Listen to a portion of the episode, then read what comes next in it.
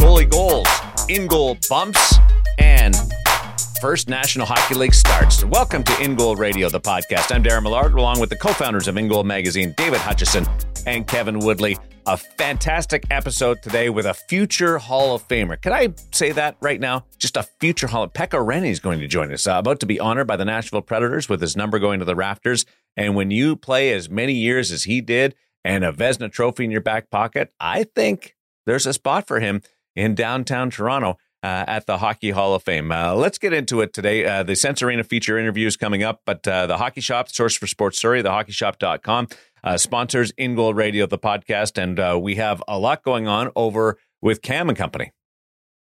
Lots of stuff still on sale, guys. Uh, we've highlighted some of the sales over the past couple of months Black Friday, Boxing Day. For you Americans, that's basically like Black Friday Part 2. There are still some some things where they've in in some cases they've actually gone out and secured like more inventory of popular items. You've heard us talk for the past couple of weeks uh, about the Warrior V1 stick line. And I know everybody kind of hears that, and it's 30% off, and there's some great deals. And Cam got over 400 of these beauties. Um, so lots of different sort of paddle lengths and combinations. There's multiple models uh, available, to, sort of depending on your preferences. They probably have it in stock, all 30% off. A lot of people kind of are like, oh, yeah, but like that's V1.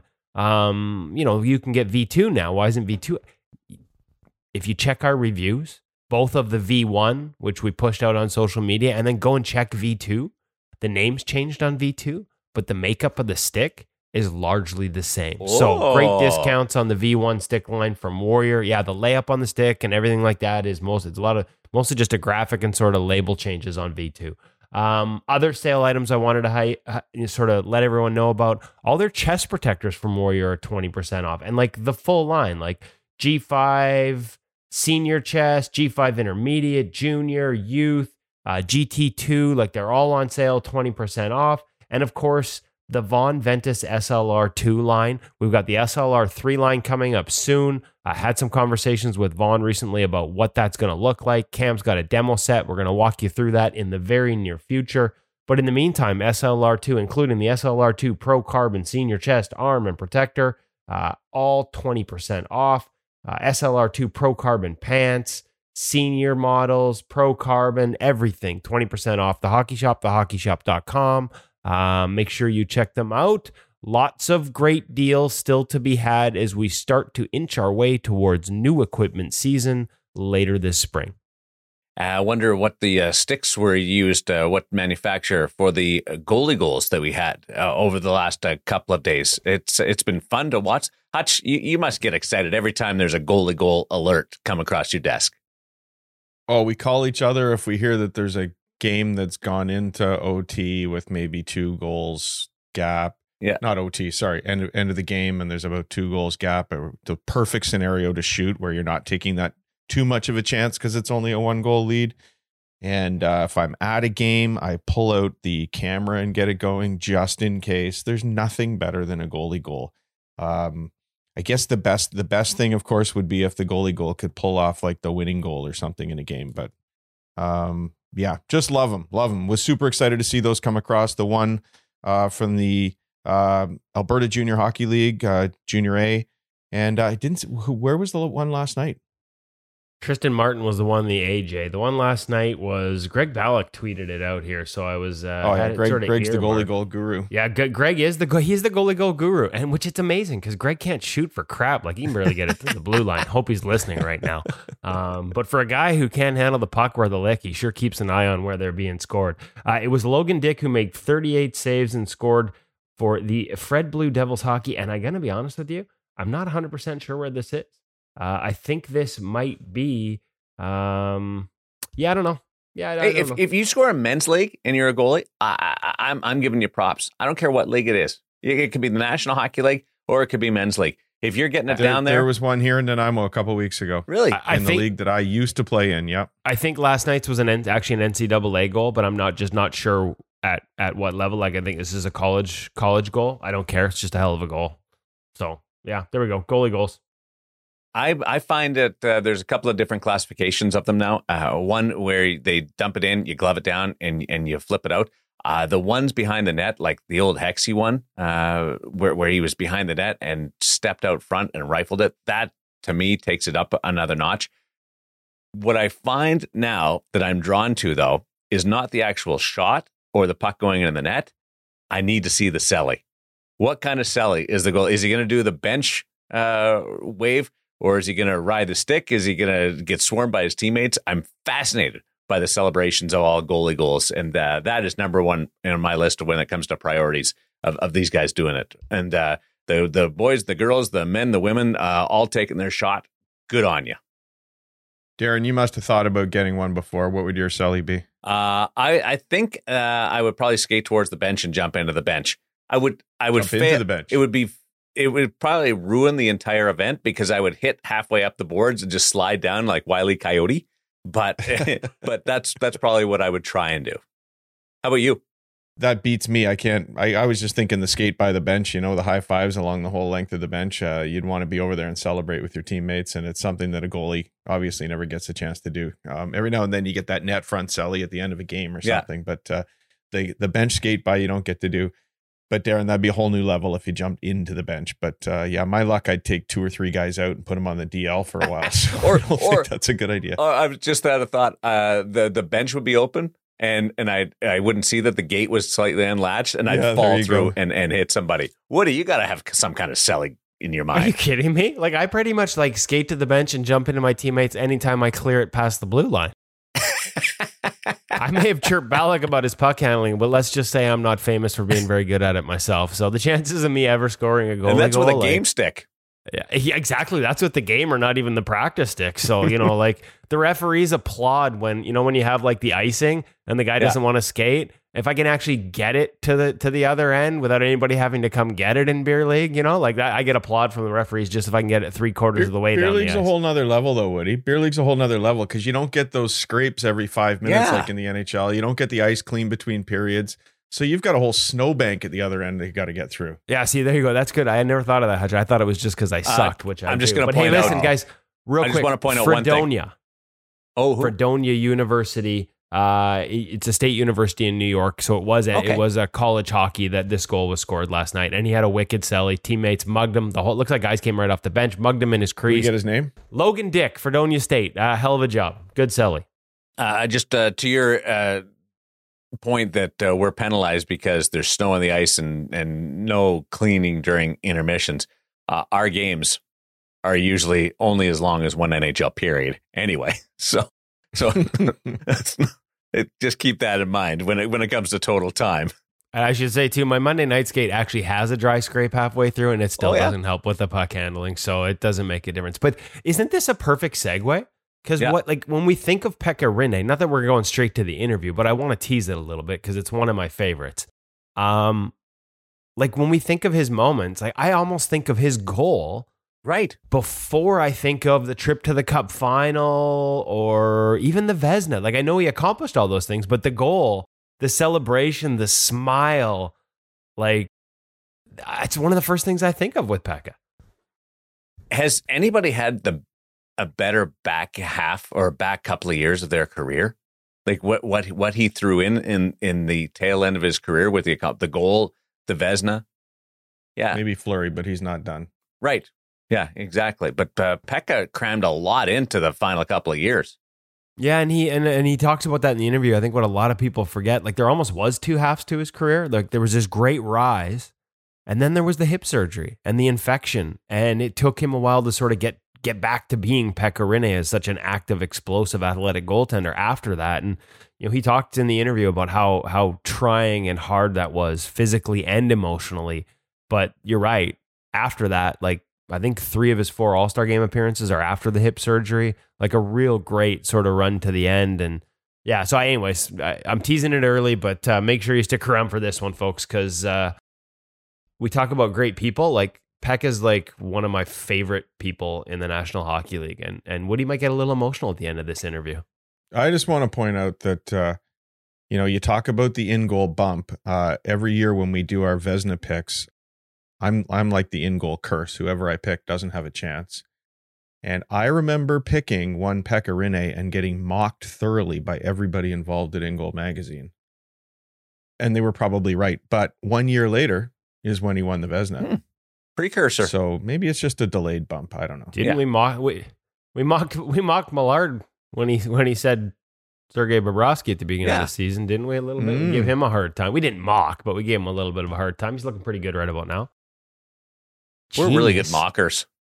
We're way, way better mockers than we are our goaltenders.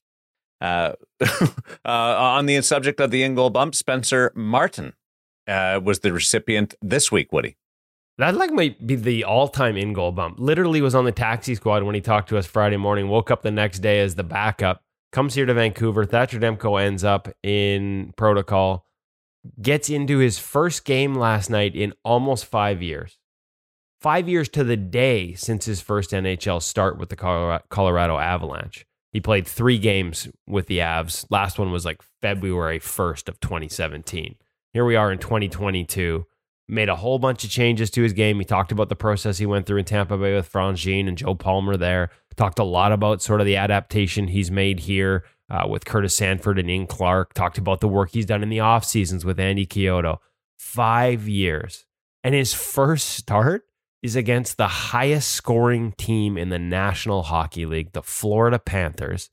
And the Canucks, not only are they missing both their goalies, which in this case for him works, mm-hmm. but they're missing their top three scorers Bo Horvat, Conor Garland, JT Miller, all in COVID protocol. And all Spencer does is go out and stop 33 of 34, get the Canucks a massive point by getting them to overtime. And he had some beauties in there, especially against Barkov. Loses in a shootout, but I mean, with Barkov making an absolute ridiculous one handed move in the final round. But what a night, what a performance under an absolute ton of pressure and he delivered. So, and then it's going to continue. He'll probably start. Most people will be listening to this and, and will know the answer, but he's probably going to start. He earned the start Sunday against the St. Louis Blues, and that could be against Jordan Binnington, who he trains with in the offseason. So, uh, great story. One of our best in goal bumps ever to go from taxi squad to your first start in five years, uh, right after we had you on the pod think it probably had a little more to do with all the work that Spencer's put into his game over the past five years, but we'll take credit. I'll pat the I pat I get the back pat machine out. Yeah, don't be shy. If there's any goaltenders out there looking for a little bump in their career, just call Woody. Yeah. And uh, he'll get you on for an interview, and um, almost guaranteed you'll be starting an NHL game a couple days later. Or send us an email. What's the email? Podcast at ingoalmag.com. If it's Binnington and Martin, is that one of the great late bloomer matchups that that we've witnessed? Yeah, and and the comparisons like like nobody's nobody's saying Spencer Martin's going to get in these two games, go on a roll, and win a Stanley Cup by the end of the year. Like Jordan Binnington has the all timer late bloomer story. Um, Yeah. But there are a lot of underlying comparisons to be made, right? And we talked about this with Charlie Lindgren last week. Like all the opportunities that we're seeing in the NHL right now um, for guys who uh, maybe never got a shot in some cases. That was Binnington's case. In other cases, maybe got a shot before they were ready, but then years later have made uh, a bunch of changes and a bunch of improvements to their game as they find new mentors in the offseason, new voices, new techniques, new approaches with different franchises. Like this is the year to get that opportunity. And, you know, certainly Spencer has an opportunity to become one of those names at the top of that list. Um, you know, this year with a Charlie Lindgren, with a Zach Fucale. Uh, and and Binnington, I, I think, is kind of at the all time top of that list based on no, no, no. you know He's one below who's the John- all timer I'm missing. Johnny Bower. Johnny Bower is the, the all time greatest late bloomer. There you go. I'm, I'm reading his Wikipedia page Oh, as ya? we speak. Yeah, yeah, yeah. Uh, two old guys on the same wavelength right there, you and I. Yeah, and so made his NHL de- debut at the age of 29, Mhm. beats out Gump Worsley for the Rangers starting goaltender position.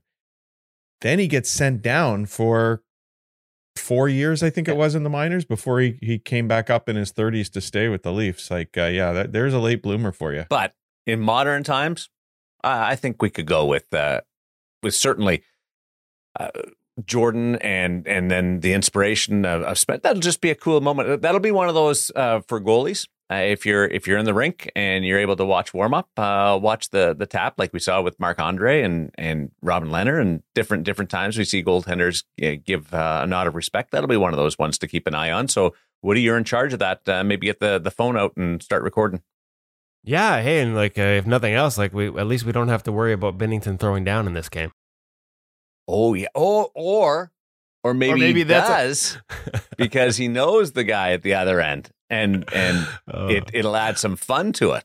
we're just teasing, we're just having a little fun, but yeah, like it, like what a neat story. And so, I- you know, and the sad part here is like by the time people hear this podcast, like this will have happened probably. Not everybody listens when it first comes out. Shame on you, by the way. Um, but it it is a great story, and the funny thing is like because of the way things are right now in the NHL and no access. Like I'm pretty sure the three of us right now, and maybe those two guys and Coach Andy Chiodo are the only ones that know about it. Oh, really? St. Louis isn't skating here today. No binner, no access. Spent nobody asked about Spencer about it last night. He's practicing today, but he probably won't be on the Zoom. Like you can't sidle up to a guy in the locker room and say, "Hey, you know, how special is this relationship?" You can't do that anymore, Yeah. right? It's all Zoom, and and the fact that Spencer talked after the, his first game last night means he's probably not going to be on the Zoom today, which means, yeah, we'll probably be the only three that know this going into tomorrow. But we had a special picture we'll put on social media to let the rest of the world know about it. What is that special picture? It's a special picture of Spencer Martin, who may in the pic is he in the picture or was it later on? May or may not be wearing David Hutchison's undergarments with Oh, I wasn't going to share that one for poor Spencer. Jordan Binnington and a young Maddie Hutchison, who is like waist high to these guys at that point, maybe a little taller, and now actually is probably as tall, probably as tall as Spencer and taller than Binner or close to it. Pushing So, Spencer and taller than Binner by a couple inches. Wow. Yeah. Boy, those guys really hit a flat spot in their growth, didn't they? yeah. They, they just weren't trying hard enough. like a lot of us, we peaked in our we peaked with 420. Uh, that's uh, that's really neat, and now everybody's like uh, gone on to great things, and those two are- in the National Hockey League, and and Hutch is uh, working his way uh, into Major Junior. That's uh, that's really neat. I got an honorable mention on the late bloomers. Just people should go back and listen to the Jamie Storr inter- interview uh, from the podcast. Because remember, Mm. guys, his father Yes. was almost a late bloomer, hadn't even played hockey growing up, picked up rec league hockey and got himself a tryout with the Toronto Maple Leafs when the goalie coach was one Johnny Bower. Um, came that close to the NHL at a rec hockey. That was a pretty awesome story. I thought you were going to go with Jamie Storr there for a minute. I'm like, he was on the two-time All Rookie team, so uh, thanks for Yeah, clarifying no, that. he, he he was an early bloomer. yeah. So let's slide over to our Sense Arena Sensorina VR feature interview, Pekka Rinne. And there's a lot in this conversation. And you are going to hear Pekka as comfort if you if you don't know him, uh, you're really going to enjoy this. But one thing, even if you do know him, you're going to appreciate how just cool of a guy he is, comfortable. And I love hearing the starts of these interviews uh, when when Kevin sits down with uh, somebody that's that, that he's covered, but also is considered uh, a friend.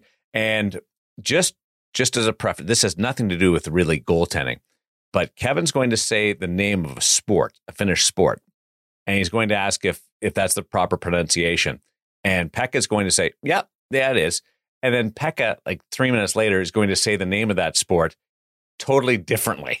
So not only is Pekka a cool guy and and a great ambassador, but he's also very kind to Kevin because the the pronunciations of these sports is not even close. It's Finnish baseball, by the way, Pesäpallo. This Safe pe- to say we wouldn't be as nice to Kevin. No, not a Before we- chance we're that nice to him. hey, as long as we're going around the world to talk to um, Pekka Rinne, I think was he in Switzerland at the time? Uh, we've got to talk just briefly here, guys, about Sense Arena's Global Hockey Skills Challenge or Hockey Skills Global Tour. Uh, you know, they've had this competition going on for all Sense Arena users for several months now. And this month, we're about to unveil in a couple of days here, probably uh, about the time a lot of people will be listening to this, the next installment of uh, the challenge, which is sponsored by the Los Angeles Kings. And uh, winners will have an opportunity to uh, pick up a little bit of signed LA Kings memorabilia. Haven't quite unveiled yet what that is, but uh, some cool stuff coming from the Kings, no doubt. Uh, it's worth mentioning that LA's goalie coach, Bill Ranford, has been involved with uh, very close to day one. Um, one of the one of the uh, training plans that you can do on Sense Arena uh, is guided by Bill Ranford. So six days worth of different drills that he's arranged and talked about why he thought they were important.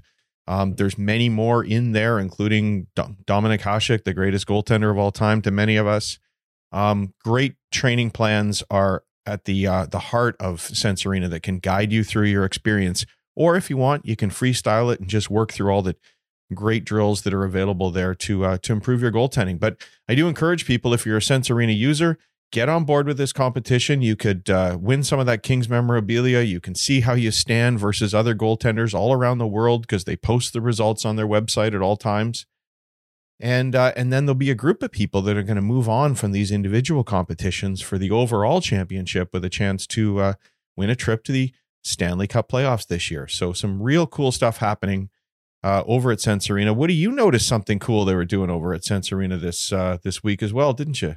No, that was Darren who noticed, but I noted too. Oh, the, I'm sorry, the Darren. Trevor Zegras. Nice try, Hutch. But I just wanted to give Woody a chance to Yeah, talk. I think again. it's important that Woody uh, we fit him in as much as we can because it's We tough try. to, tough to I can squeeze see in. that setup coming from a mile away, boys. Darren. What do you got going on over at Sense Arena? Well, the, the, the Sense Arena uh, has a player application to it as well. So with one license, you can you can dive into the players and see it and train as a player or or as a goaltender. And they have the Zegras goal uh, in adaptation to it, so you can you can try that through Sense Arena and not have to worry about uh, putting the lights out in the backyard uh, underneath the eaves trough or anything like that, or a window, and you can just uh, train uh, with that. I, I don't know whether the, the goalie perspective is in just yet, but the for the Zegras play, it's it's available on the player side. I think that highlights something that Brian DeCord told us is coming down the pipe in the next year or so. Um, that you'll be able to, or at least teams that are involved with Sense Arena are going to be able to take video, take particular things they want to scout and see, and get it put right into that Sense Arena system uh, very quickly. So you're going to be able to really be scouting in virtual reality. And um, obviously, they turned this one around fairly quickly. What a what a cool tool! And one of the great things about Sense we've talked about before is that it's an ongoing license. So they're always updating the software and you can see new things uh, pretty much all the time. And then I think four major releases a year as well. So really excited about uh, what they're doing right now with uh, both the the new skills challenge or the ongoing skills challenge and then uh, all the ongoing developments at Sense Arena as well, boys. I was training with it the other night, and it was funny because like on Monday I was terrible. Tuesday I was a little bit better, and Wednesday I was I felt comfortable with it. It was just bizarre how it just took me a little bit because it's you you see it and it, it it improves your reaction time, but you does you do have to work with it and and allow yourself to catch up uh, in the sense of and it, that's what it's there for is to train you and I I got that benefit.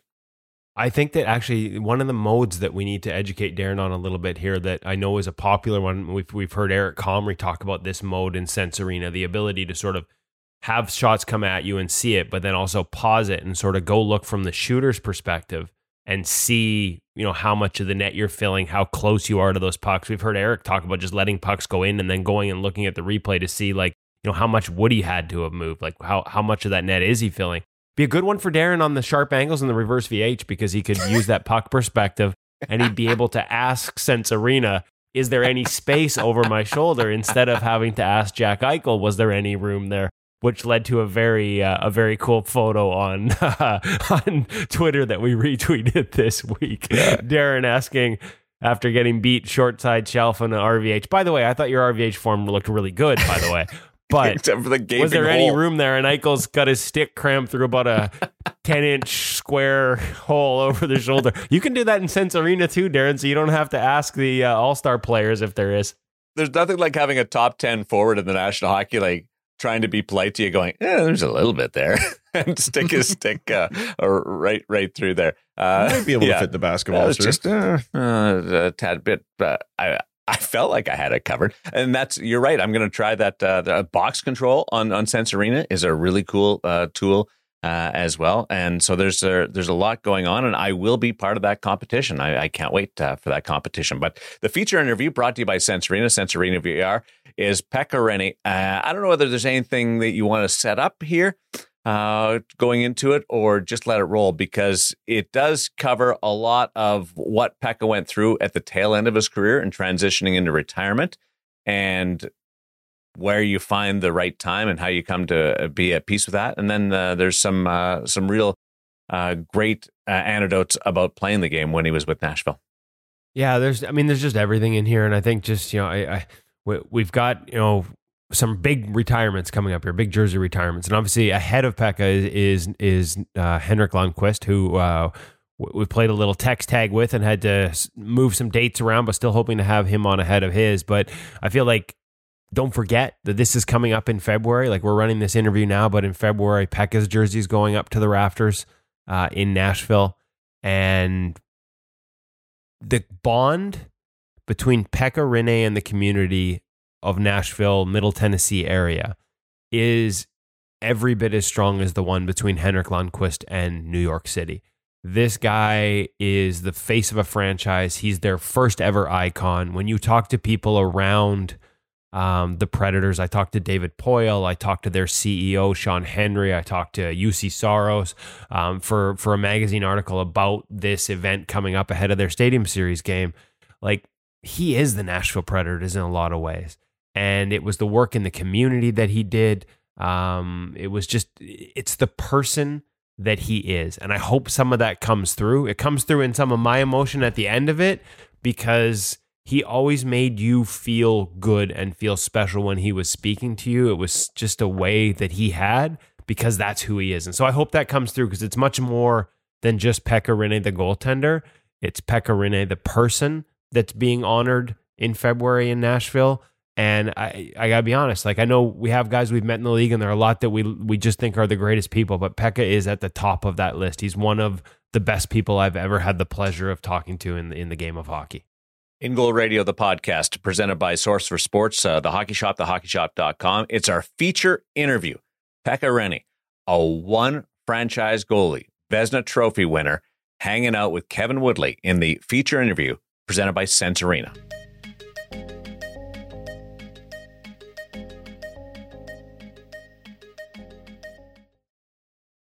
Can't tell you how happy I am just to actually see this man's face on a Zoom call again after all the years of bugging him in the locker room. And what an honor to have on the In Goal Radio podcast, Pekka Rinne. Uh, retired last year. You're in Europe now. Got a big ceremony coming up this month to retire your jersey. Just catch us up, Pekka. How are things going? How is uh, how's retired life treating you? Thanks, Kev. Uh, everything's great. Thank you. Yeah, I'm uh, I've been ever since uh, after the summer. I've been back back in Finland and uh, actually now in in in Switzerland, and uh, it's been amazing. I mean, a lot of family time. Still, obviously keeping up with hockey, and um, you know, obviously following Preds all the time, and you know, watching all the games and and things like that. But uh, it's been it's been awesome. I mean, um, I was, to be honest, I was a little nervous after I announced my re- retirement. You know, obviously it's uh, something unknown to me. You know, uh, living without hockey, without my teammates, without going the rink every single day. Um, but it's been it's been nice change, and I I feel like I prepared myself pretty well over the past couple of years. You know, thinking about this decision, and um, right now it feels like it was the right time and right moment for me, and uh, I've been really enjoying it. Yeah, I guess you probably didn't miss the off-season training, but I've heard from a lot of guys that as October rolls around for the first time, that can be the toughest point. Um, did you have that moment where you thought about training camp, and and but how did you know too? Like, how did you know last summer that this was the time? I, to be honest, I I didn't uh, hundred uh, percent. I obviously it's it's impossible, but uh, I, I, I just thought I, I tried to use, you know, I used pros and cons. I, you know what I mean? Like I, I put, you know, things down on the paper and, uh, but I, all in all, I, I just thought that it's, it's perfect timing. It's, uh, you know, I, I couldn't be more happy with my career at that point and, and everything that happened over my career and, and then until the until the last game. I, I mean, I, I feel like the last game was also a little bit of a, it had something to do with it. You know, I, I really got to say goodbye to the fans, you know, and it was important to me to go out on my own terms. But, uh, but yeah, I mean, there's been different situations. I, I, I feel the first time I went to see see a game in, in November, I was in, in Nashville in, in November and, and go in the rink and watch the game. I it felt so weird. Uh, you know, just sitting there and trying to enjoy the game. I was, I don't know, my palms were sweaty and and just I, I wanted to be out there and, but no, it's I, I never once I, you know, and then about working out, I you know I try to stay in shape and and try to keep the same, at least like an old routine. You know, do something every day and try to stay in shape. But uh, you know, it's it's been the right right decision so far. That that last game, um, it was so emotional. It was so it was such a joy to watch from the outside. The relationship between you and the fans in Nashville. How do you describe that bond? Like, where do you think that comes from? I know I've asked some other people around the organization about how special it is and where it comes from. Where for you, like, how did that how did that happen? Because it's not often that you can create that type of relationship. It would seem with an entire city, Pekka.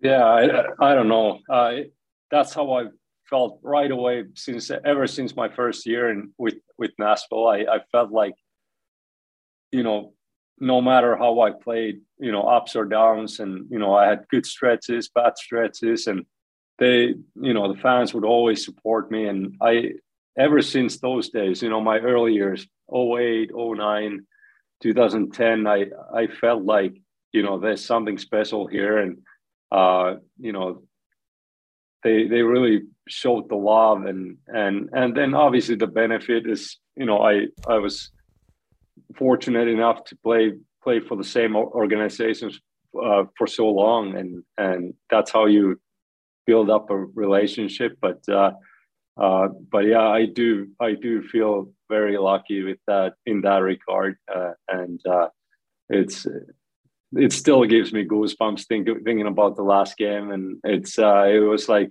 you know movie movie ending and and picture perfect ending. It, it was amazing.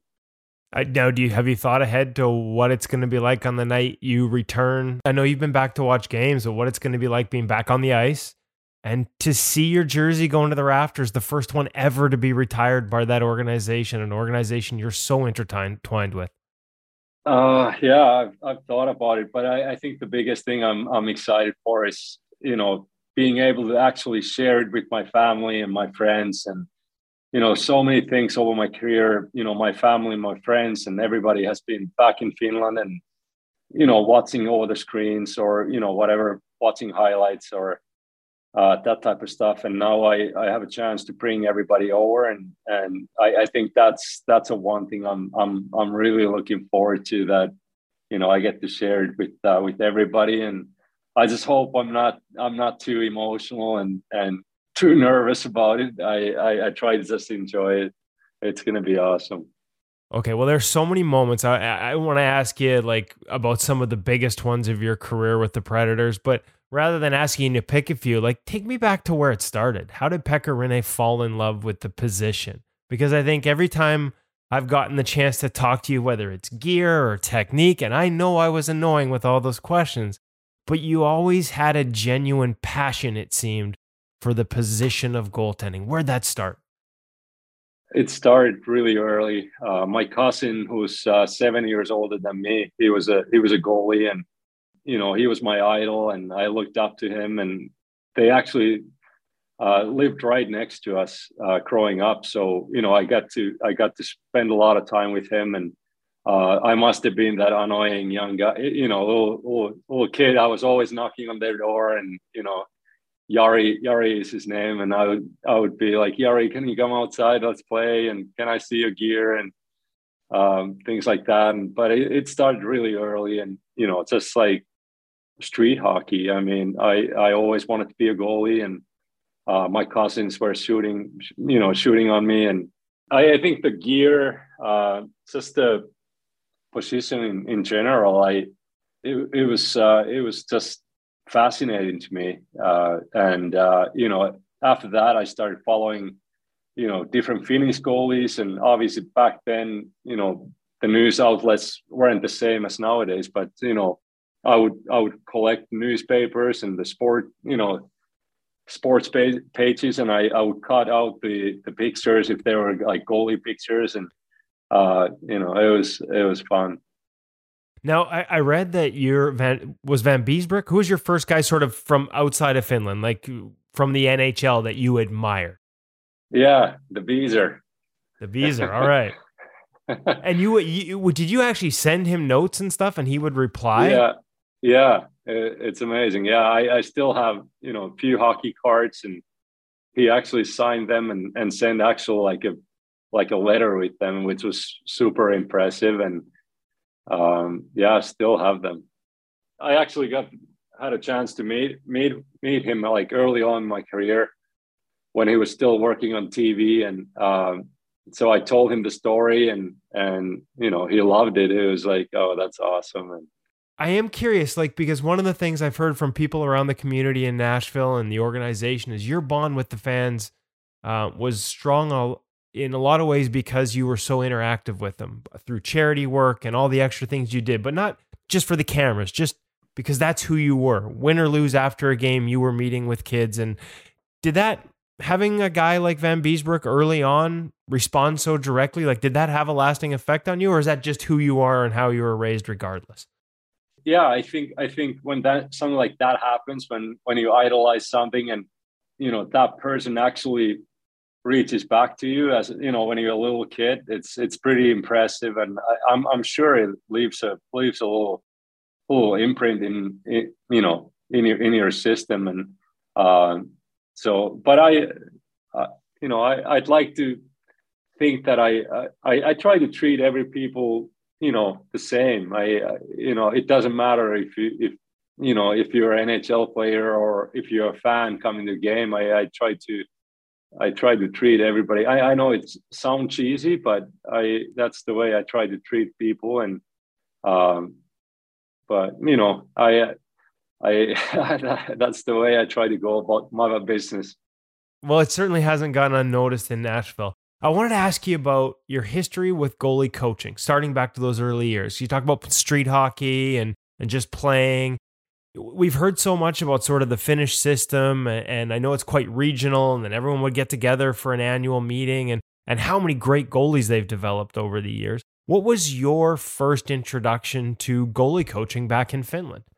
I think when I was a kid, I, that was the that was the time when they really started paying attention to goalies uh, in Finland, and and you know that was the time, you know, former goalies or or goalies playing in a, in a top league in Finland, they started having their own like summer camps, things like that. And, um, you know, I would attend to those and I would go there. And, uh, but team wise, uh, it came a little bit later, maybe, maybe when I was like 14, 15, uh, had my first goalie coach and, um, but I mean, obviously, it's it's super helpful, and when you have somebody who actually you know comes on the ice every every single time you skate and and you know you, you get some extra time with the goalie coach and uh, but I, I feel like that was the time when when they really started um, doing something about it in, in Finland and and I feel like for a for some years they they had a little bit of edge uh, you know in that regard you know having goalie coaches and um, you know generating more more goalies from Finland. But I, I, I feel like after that, obviously, a lot of the a lot of the other countries uh, pick, picked up on it uh, pretty soon. But uh, but I, I, feel like I was 14, 15 when uh, when I had my my first goalie coach.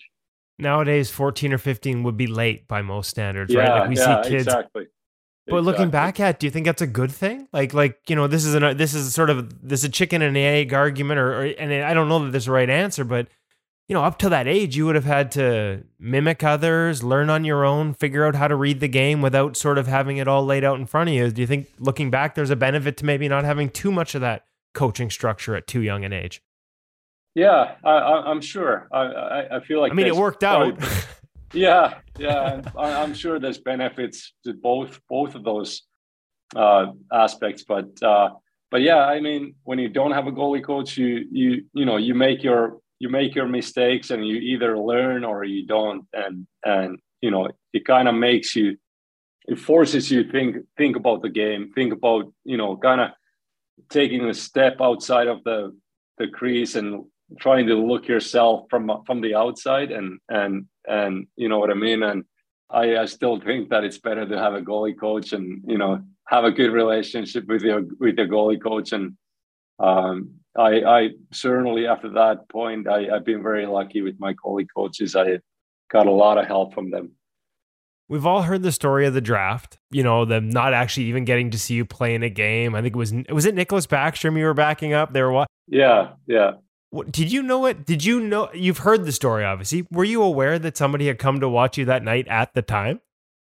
Yeah, I actually somebody told me about it, and uh, I remember I was like, "Come on, please let me play, let me play," and and uh, I, I, I knew about it, so like I I didn't play that night, and uh, but anytime I I got the got the net during the warm ups, I I just tried like I tried my hardest and and uh, just tried to take some extra shots and uh, probably didn't didn't even give the net to Backy who was who was playing. And but uh, but yeah it's a, it's a funny story. I'm you know obviously Ray Ray Shero played a big role you know for me getting drafted and what about the draft itself? Like I mean did you I'm curious did you did you watch it? Do you know how did you find out you'd been picked? My my Finnish agent called me and and and told me about it, and yeah, I, I had no clue. It's uh every time there's a there's a draft, it's it's around like this midsummer party in, in Finland, and and and it's a traditional thing that you go to a cottage or a cabin, and so me and my bunch of my friends, we were in in a in a in a cottage, and and my agent calls me and uh, you got drafted, and and and I'm like, wow, like, and you know, not. I mean, at the time, it was uh, to me, it was such a surprise. I I don't I really think about it too much, and uh, but obviously a positive one, and and it was awesome. Transition to the North American game because it's not an easy one to make. I think a lot of people forget. You know, there was a. I mean, I know an injury played a role in sort of slowing the start of your career, shoulder injury that took a while to come back from but that transition to North America, um, you know, it's easy. You've had such a remarkable career with the Predators. It's easy to forget you spent a lot of time in the American League. What was the toughest part? Who were the guys that helped you the most with that transition? And what was there a moment where it all clicked for you? Uh, I feel like looking back, it was such an important time for me. Uh, I played three years with Milwaukee, and uh, I love Milwaukee. I, I love the Admirals. They they were awesome, and it was actually it was great for me. There was no my first year in, in Milwaukee. There was nobody else from Finland, and and it was really good for me. I had to, I had to. It forced it forced me to you know learn learn the language and. Um, but yeah, there were so many guys who who helped me along the way. And my my first year, I actually lived with uh, Kevin Klein, who ended up having a great career, and uh, younger prospect, uh, Paul Brown, and and those guys really helped me out. And my second year, I, I lived with uh, Rich Peverley, who ended up having having a really good career. And uh, so, I mean, all in all, it was uh, it was a, such a great experience for me. And like you mentioned, my second year, I ended up having that uh, surgery, and it, it kind of slowed everything down a little bit, but. Uh, only only time I I you know I was I was doubting the whole thing. You know, if, if this ever gonna work out, it was my my third training camp, and when I got sent down, that was at the time that was a that was a hard pill to swallow, and and and but I you know they David kept telling me that they have a they have a plan for me. They they still believe in me, and um, so I, I, think that helped me a lot, and I ended up having a really good year, my third year in Milwaukee, and ended up playing a lot of games. And I, I, I feel like obviously it's easy now looking back, but it, it really helped me down the road. And but yeah, I had a I, nothing but a good memories from Milwaukee and and from AHL. Now, the early years in Nashville, you arrive and the team starts to build up. I remember covering the first playoff run. And I remember that was, I think it was my introduction to social media too. I remember the hashtag, what's in Pekka's glove? There was, I don't know if you remember that, but all the focus was about your glove hand and how active it was. And I know you've shared this story with me at in the past, and I, I I remember being one of the ones that asked you about it at the time, but the roots of that glove and your great hands and the importance of playing other sports. Can you can you fill the audience that hasn't heard the story in before about Pesäpallo, if I'm saying it correctly? Yeah, how, yeah, you are. The, how it works and and and you know how important that was to you to to have you know at a time when goaltenders were becoming a little passive, not yourself, but becoming a little sort of close the holes mentality you came on the scene with this dynamic active glove and i remember talking to weber about all the rebounds it saved because you'd catch pucks instead of kicking them out and just how important that was and, and where the roots of it were for for us. Yeah like you mentioned uh finnish pesäpallo it's uh it's like finnish baseball a little different different rules but uh but yeah growing up like you know some winter summertime i i would always carry my my baseball glove and and uh, you know I would always have a ball. I would mm, throw it against the wall and and catch it, and uh, I would play street hockey just wearing that, not not like a typical hockey goalie glove, and uh, it kind of forced you to catch pucks rather than let them hit you. Otherwise, you know you get hurt, and I don't know how much how much it goes to to pesäpallo, and you know, but it was it was always something that I felt very, it, it felt natural. And uh, I always, I, I, probably, you know, sometimes it, it, got me into trouble too, because I, I tried to catch everything. And, you know, my, my glove hand was so more dominant, I guess. And, and, you know, even, even some of the shots to my blocker side, I, I would, I would catch them cross body and, um, you know, shots on the ice, I would scoop them up and, um, but it, for sure, it, it, you know it was it was something that you know they always say that you know players have something that kind of separates you. And I, I think that was that was one of my thing that you know it kind of separated me. And um, I tried to use it as much as I could. And but yeah I, I think I think it is it is the other sports you know your hand and eye coordination you know everything like that. And uh, but then you know on the other hand I you know over the years in North America, I, it really took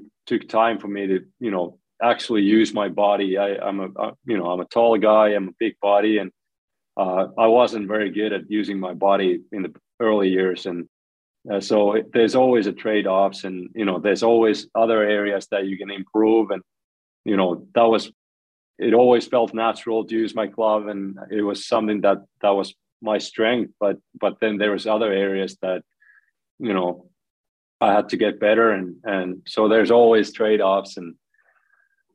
Was it how how did you work on like I'm curious how you work did you ever have a point where you had a goalie coach say like you can't catch puck? Like we don't want you doing that? Because I, I think there may have been some at that time that might have been that way that might have said hey he'd yeah. be better off if, if he just blocked. And yet it felt like watching from the outside like nobody ever sort of forced you to lose that completely. And I would guess that that's a good thing yeah, no, it's awesome. Never once. I mean, everybody. I mean, I was obviously I was lucky in the U.S. I North America. I only had Mitch Korn and Ben Vanderklok as my goalie coaches, and you know they never ever you know tried to take it you know take it out of my game or uh, obviously there were times that you know i you know you look some of the goals afterwards and you know i had like double coverage i would like you know, hold my glove in front of my pad, which doesn't make any sense. You know, I, yeah, and things like that, where I was just like anticipating shots with my glove and, and, you know, ended up getting beat somewhere else. And, you know, otherwise I probably would have made the save if, uh, if I would have just, you know, used my body, but, but still never, never, ever they, they tried to take it away, which is, uh, which was awesome. And and they they also also always thought that it's it's you know it's my strength and it's it's something that I can use use to my advantage and and um, so yeah, I, I really appreciate it. The Preds are rising as a team. You're getting into the playoffs. You're having exceptional seasons. Everything is rolling, and then you have the hip injury, um, the surgery, which was I mean, there's different types of hip surgery. You got the tough one, you got the microfracture, then you had an infection after. I'm not sure people around the league appreciated how hard it was to come back from that, especially after having all that success. How how tough was that process for you, and how long did it take before you played such a dynamic game. How long did it take for you to feel like Pekka Rinne again? Uh, it was it was the hardest year of my life, to be honest with you. It was uh, emotionally, physically, everything. It was, uh, you know, you're a young guy and you, you feel like you, you know, you you've kind of, you know, started building up your career, and you're at that point, and uh, you're so hungry and and everything like that, and then you know not only the the surgery but the infection that was the that was the thing that you know there's so much unknown and you know the doctors they they couldn't give you any estimates how long it's going to take and and and things like that. So it was it was it was really frustrating and and uh but yeah i mean after that i, I remember that year I, I think it was march or something when i when i came back we only had like 20 games left and um probably ended up playing like 10 of them or something like that. And and then obviously i didn't feel I, I didn't at the time I, I didn't feel like myself and and but soon as the season ended I, ended up going to uh, world championships and ended up having a really really good tournament and I, I think just just confidence wise and and mentally that was so important to me to you know play good hockey and and and actually feel like myself. And so it was a good, ended up working out for me and then ended up having a really good summer next summer. I, I knew that I, I had to work, you know, work really hard. And um, I, I think around that time, unfortunately, you know, Barry, uh, Barry Trotz was let, you know, let go at the end of that season. And, and uh, Peter Laviolette came along and, and, you know, everything just clicked, uh, you know, not only for myself, but for the team too. And ended up having a pretty good stretch with, uh, with, with Peter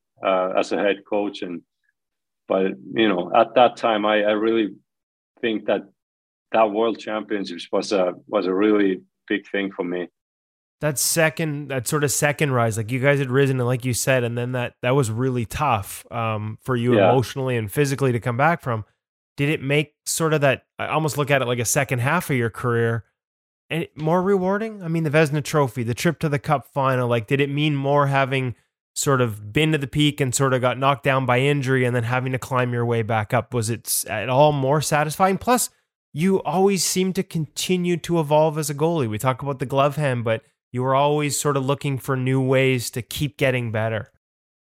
Yeah, I, I think so, I, and I, I think it was a chance for me to improve as an as an athlete. You know, you know, recovering from an injury, uh, you know, and then you know you had to start thinking how to how to prevent future injuries, and so I, I kind of it, it, made me a made me a better athlete. I, I started living, you know, more clean and and you know taking care of my body and, and things like that. And in the long run, I, I feel like it was, you know, there was a lot of benefit benefits for me too. And um, but yeah, I, I guess you could call it like a second half of my career. Um, and uh, you know, during that stretch, I ended up having the most success of my, you know, individually. And um, but yeah, I, I until the end, and that's a that's a big thank you to Ben Vanderklok too, and um, I, I try to, you know, every season we we tried to,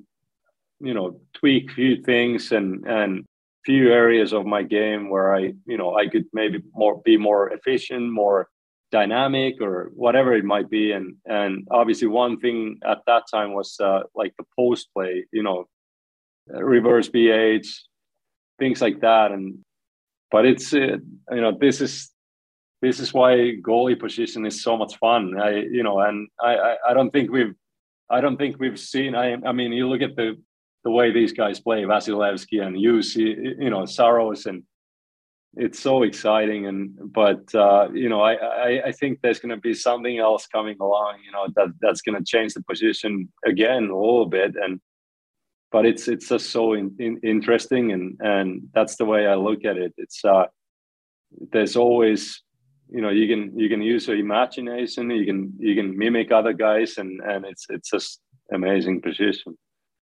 one of the evolutions for you was puck handling. I remember talking to you when Lavi took over the games, you guys weren't giving up a lot of shots. And so the games were less engaging. It was harder to stay.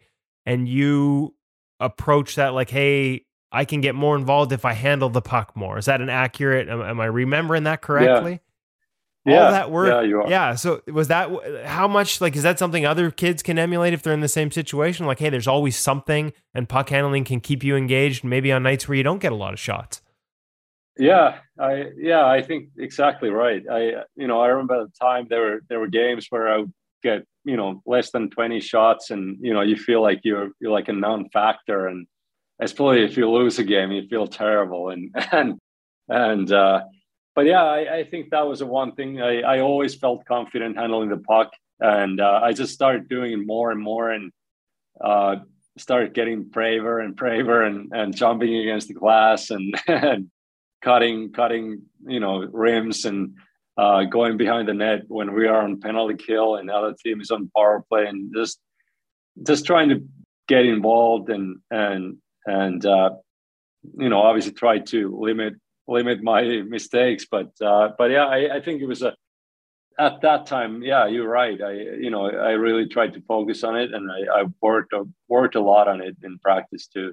How how'd you work on it in practice? Because I, I think that a lot of times for young goalies, we always hear that puck handling is something that can separate you as a goaltender and and you bring extra value to your team and yet when i watch teams practice they almost never do it like the the goalie, yeah. did you did you have to find ways yourself? Is it just about having a puck on your stick at all times? How'd you get better at it?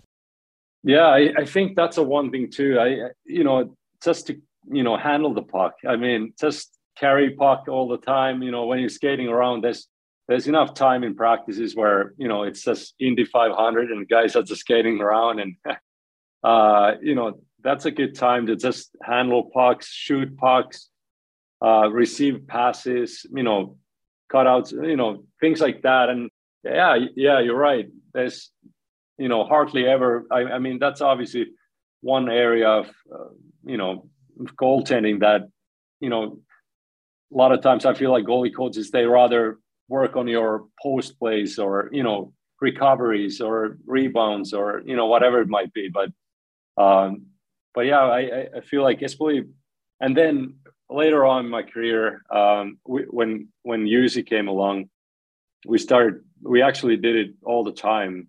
Us three, you know, me, Jussi, and and Ben, and and we would just like pass box and you know put it on the rim, and and the other other guy would you know take it behind the net and and pass you know pass it on the other side, and and we would do that at the end of the practice pretty much every day, and things like that. And and now when I look at Jussi, he's he's gotten so much better. And um, so I, I, you know I I think it's uh, I I think it's something that there's no like miracle work. You know what I mean? Like I feel like it's something that when you feel confident and comfortable with the puck, I, I think it, it you know it helps. It, it helps a lot. I don't know if I ever told you this, but I used to write one of the NHL.com columns every Christmas. We'd do like uh, every second year, we'd alternate it. We used to do the present story, which I used to ask you about, you know, what was your favorite Christmas present memory? But then the yeah. other one was I would ask goalies if you could take one skill from another goalie in the NHL and put it under the tree so you could add it to your game, what would it be? And we used to get Pekka Rinne's glove a lot. We'd get Carey Price's skating. But Devan Dubnyk, his answer one year was, I want to be able to get out behind the net and stop rims the way Pekka Rinne stops rims. So that active style of stopping everything definitely did not go unnoticed by your peers. And I'm guessing, like, did that play? A, you were rewarded for it. Do you? Does all that work pays off? Do you think all that, especially being so active stopping pucks, is that what ultimately leads to the goal in such a great moment?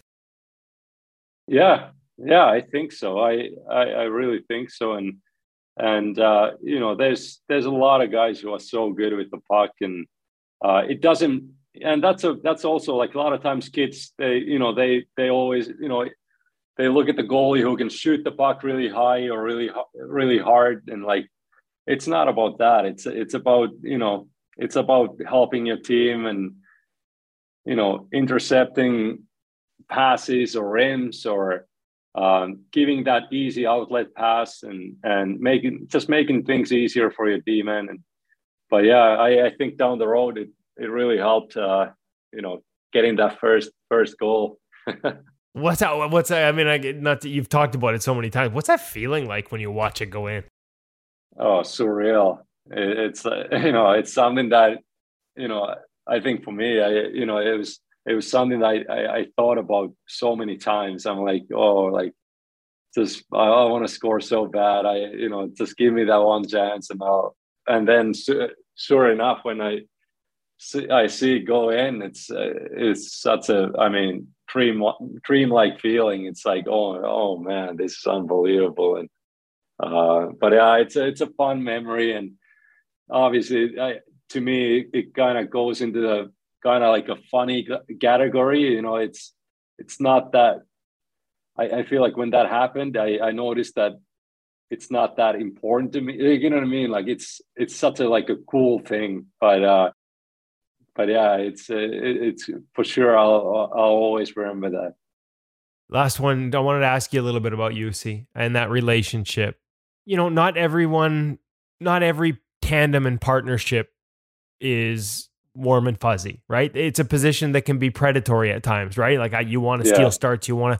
What what is it that allowed you guys to have that? Everybody jokes about the father son thing, the brothers, him living with you, but like like it almost feels like like you took a lot of pride in in helping him along on this path and i know there are times you learn from him which is kind of crazy to think about given how he was coming in fresh and you were so well established what were some of the things you learned and why was it important to you to help him develop? Yeah uh, it's a good question. Obviously it helps that we're both fin- you know from same country and you, you have the same language. But I, I think the biggest thing for me was soon as I saw him on the ice, I saw the talent, and uh, I, I, you know, I, I saw how hard he works, um, and I, I knew that, you know, it's just a, it's just a matter of time when he's gonna, you know, when he's gonna be the starter, and, and uh, I knew that we're gonna play together for, you know, I at that at that time I, I knew that at least for a couple of years we're gonna play together, and. Uh, and I just decided that you know might as well use it for both both of our advantage. And you know, I knew right away that I could learn I, I could learn from him, and uh, I knew that I could be helpful, you know, to him. And and uh, yeah, it was a it was a great relationship, and and still is. And uh, this obviously you, makes me proud. What yeah. Can you give me a couple examples? Like, like, cause I look at you guys, right? And obviously, like you're you're you're this big athletic goaltender, and he's this he's so much smaller. Can you give our audience a couple? Like, what does Pekka Rinne, with all this career under his belt and this big athletic goaltender, learn from five foot ten? I guess five foot eleven officially, but I'm not sure about that. Juuse Saros. yeah, yeah. I mean, just like especially like uh, you know when you look at Juuse and and you, you look at how, how he reads the shots. He he's so patient. He he's obviously he's he's so quick too, but like he uses his his feet better than any you know most of the guys, and uh, um, he kind of I, I don't know how to how to it, but I, I think those are the things. I, I mean, just his patient patience.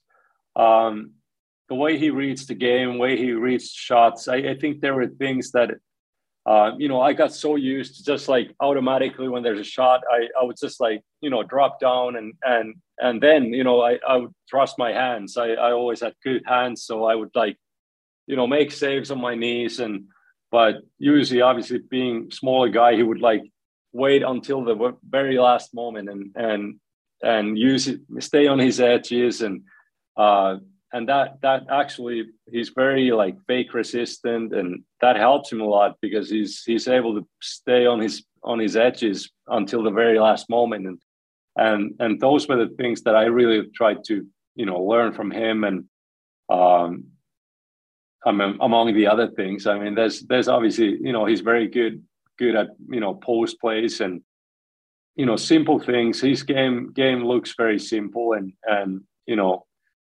but it is it's it's like a dock. You know, when you look at dock, it, it looks very calm, and but there's a lot's going on under the under this you know surface of the. but, he makes, uh, but yeah, he makes it look easy sometimes, doesn't he? Oh yeah, oh yeah, yeah. He, he's a, spe- he's a special goalie. One, I know he took a lot from you too. Like, did you guys? He talked about you know competing. Like maybe sometimes he needed to go as as perfect as the technique could be for him. Sometimes he needed to go outside of that and learn to battle, and that's something he took from you. Did you guys like? Did you guys actually talk about these things, or did you just absorb them from each other naturally, or probably a little bit of both? I'm guessing. Yeah, a little bit of both. I, I think there was a lot of you know we would talk about about the position in general and about our you know our differences and and about situations on the ice and I, I think it helped a lot. And and yeah you're right. I mean i mean early on i you know he wasn't best at you know scrambling around the net and and situations that were like weird.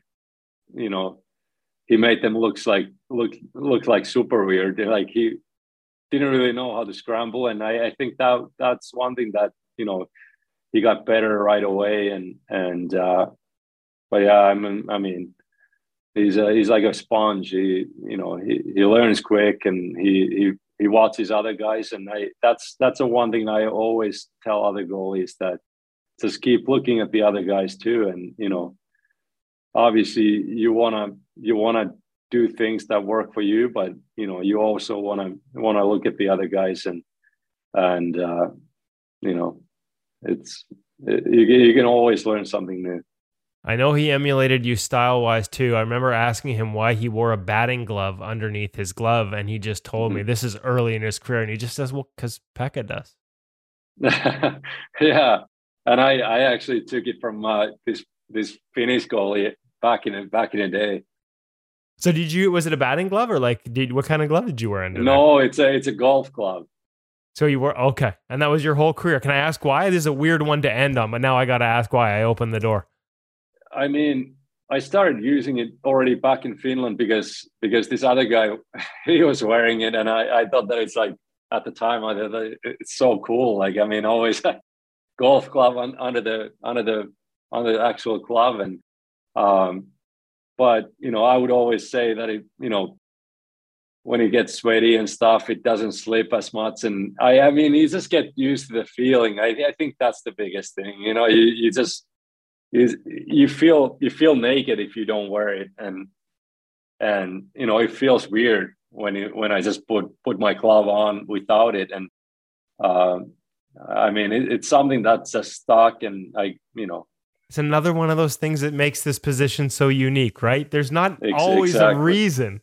Uh, so exactly. Pekka, I, listen I can't thank you enough for all this time today. Mostly I can't thank you enough for all the conversations over the years little bits here and there about all these quirky little things that we goalies love.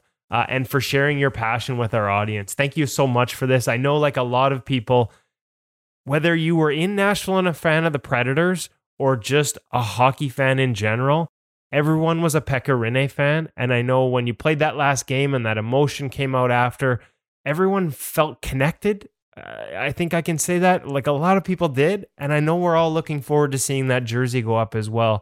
Um, you've been such a gift to the game. Thank you so much for your time today and for all the time over the years, uh, sharing it with us goaltenders who are always big fans of yours. Thanks, Kevin. I, I really appreciate it, and uh, it's been it's been a pleasure over the years talk with you and and uh, you know to the audience, goalies roll. Let's go. Love it, love it. The goalie union is strong. Thanks again, Pekka. That's right. Awesome. Thanks, Kevin. I appreciate it.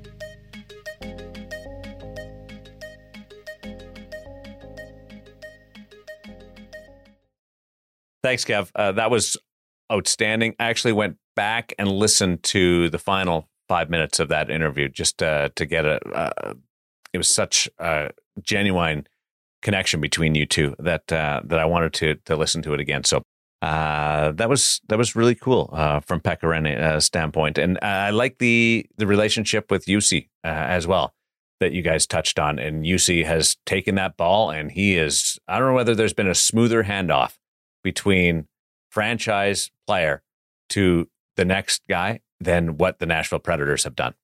Yeah, and I think that's credit to Pekka, right? Like he saw what we talked about it there. He saw what Juuse was going to be, and so he embraced it. And he embraced getting better. Like he recognized that Juuse could help him get better, and then he could help. And it's all part of the legacy, right? Like I had to write this magazine piece for the stadiums. Like they've got a stadium series game against Tampa Bay. They're playing an outdoor game uh, at Nissan Stadium, uh, home of the Tennessee Titans. And so the program for that game needed a big piece on Pekka. So it was more than just the goaltending. I dug into all the elements. And in some ways, the, this legacy that you talk about with Pekka Rinne and the Nashville Predators, like he is the Nashville Predators. They don't become the franchise they are without him. Like I said, it goes off the ice, the community work that he did. Uh, their CEO talked about like because they have a relationship with the hospital at Vanderbilt, so he's there for business a lot, and he'd be going in or coming out of the building, and there would be Pekka just going up to the ward to visit the children's hospital. Not no PR staff, no like not a big deal, not an official event, no cameras following him. Him just going. Kids at hockey fights cancer games that he met like 12 years ago and still every once in a while just random calls to check in and see how they're doing. Like the impact he had in the community there is massive. And his impact and his legacy with the Predators, like I think Juuse Saros is a part of that. Like it's by embracing the guy who was going to replace him ultimately and end his career maybe even earlier than it could have. Pekka ensured his legacy continues and helped the Predators continue an era that, you know, I think a lot of people saw them taking a step back, but thanks to Saros as a Vezina candidate right now, they haven't. So um, it's just credit. You, you know, you said you could hear some of the emotion in my voice.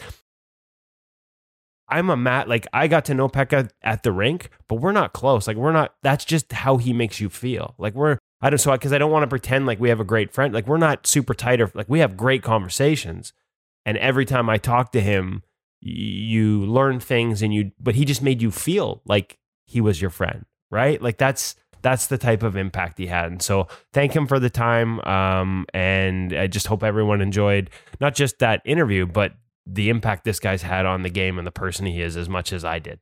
Hope he's staying in shape because uh, when he comes back for the Stadium Series game and uh, and then has the number retired, uh, somebody in the league may need him. We've got we've got another uh, goaltender added to the list of the record number of netminders that have played in the National Hockey League this year. Yeah, I figured we'd get a little break in the action. So we published a story saying there were an NHL record 102 goalies to play in games so far this season, and then Spencer goes and makes it 103. So um, you know, not even halfway through the year, chances are we're going to blow this out of the water. We had an article there. And listen, we've had this article, like versions of this have run elsewhere, where the total number of goalies that have played because the total continues to increase. But the beauty of the one that's up right now at ingoalmag.com is we dig into what's made uh, some of these late blooming stories special, uh, especially Charlie Lindgren. So, some great anecdotes there from Charlie. And I think it sort of goes to a lot of what we've talked about with late bloomers. It's not that they didn't know how to play goal when they came in or that they weren't sometimes weren't ready. Like they just sometimes it's just learning something new, having a different voice, having a different influence, somebody that changes one small thing in your game where it all just kind of clicks and you may not have met that person when you're 22 or 23, but by 26 and 27 you've been exposed in Spencer Martin's case, multiple organizations. In Charlie Lindgren's case, when he goes from the Montreal Canadiens to the St. Louis Blues, just something new, a new idea, a new concept that clicks.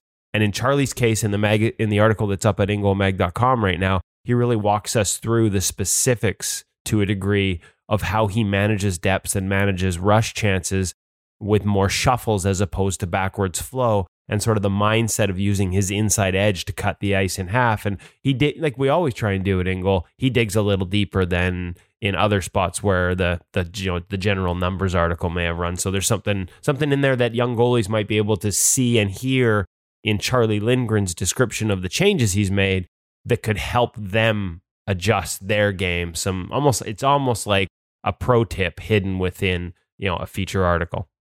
Stick tap to Jack LaFontaine who gets his first National Hockey League start, Hutch, transitioning. Yeah, as far as we know, as we're recording this today, he's going to be getting his first start against the New Jersey Devils.